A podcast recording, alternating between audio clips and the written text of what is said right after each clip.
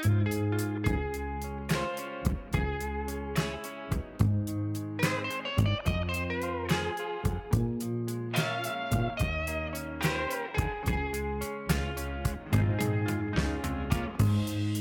西ゆかりです。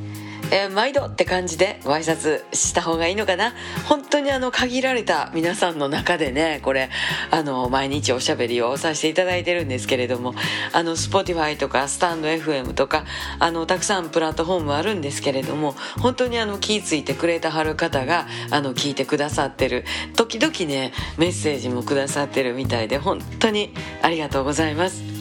えー、いち早くこの番組では自分の予定とかを話してるんですけれども今度はあの19日ハウリンバーでライブがありますがハウリンバーはねなんせ収容人数が少ないちょっと小さなお店ですので完全入れ替えで、えー、1時間ぐらいのライブを2回やろうかっていう話になりました、えー、なので内容もねあのだいぶ重なったりしてるんですけれども何しかお会いできるのを楽しみにしております。ほんまに、えー、19日会える方は楽しみに20日もねありますよ。また明日大西ゆかりでした。